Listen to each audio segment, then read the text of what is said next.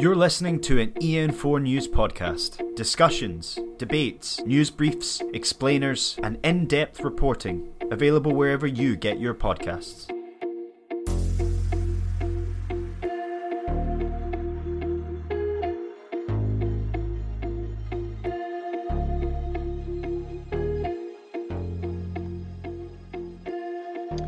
Hello, everyone. My name is Corrie Young with EN4 News. I'm joined with Max Klenke. Max, thank you for joining me.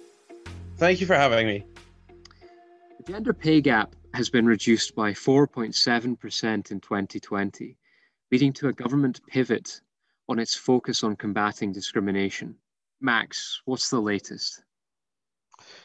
Okay, so uh, first of all, uh, to discuss this pay gap issue, um, it's important to note that this 4.7 reduction, this reduction down to 3%, um, occurred within women that are in full time employment. Women that are in part time employment still have to put up with a 10% gap. Um, now, it's important to note as well that this is the majority of women in employment, around 70 to 75%. Um, but a lot of progress has been made uh, regardless. And um, yeah, but uh, as as part of this progress, more issues have kind of been revealed. Um, for instance, disabled women are experiencing a lot of trouble in finding employment. Uh, there are some issues with the employment practices overall. And uh, yeah, ethnic minority women also struggle a lot more than, let's say, white Scottish women, for instance. Is there any more you could tell us about uh, these other forms of inequality and how they've been highlighted by COVID? Okay, so in that case, the, the most notable one to discuss here would be um, the prevalence of ethnic minority um, background uh, health and care workers in their exposure to um, to COVID COVID nineteen. Uh, a lot of data has been collected on that. Uh, you were much more likely to encounter it if you were from, uh, you know, a, a, an immigrant background than, let's say, if you were a, a Scottish person, a Scottish white person. Uh, additionally, uh, a lot of these um,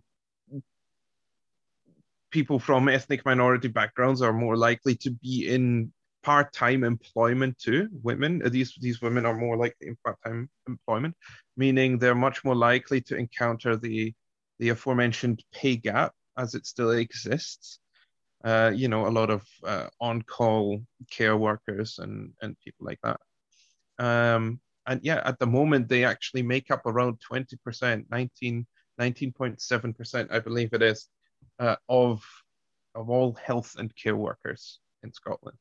So there's a lot of work to be done, and um, it is important that, uh, and this is what the, the, the government report highlights. It's important that these specific instances are addressed now that uh, the sort of wider systemic issues have kind of been cleared a little bit. And what is your view of what the government has produced here?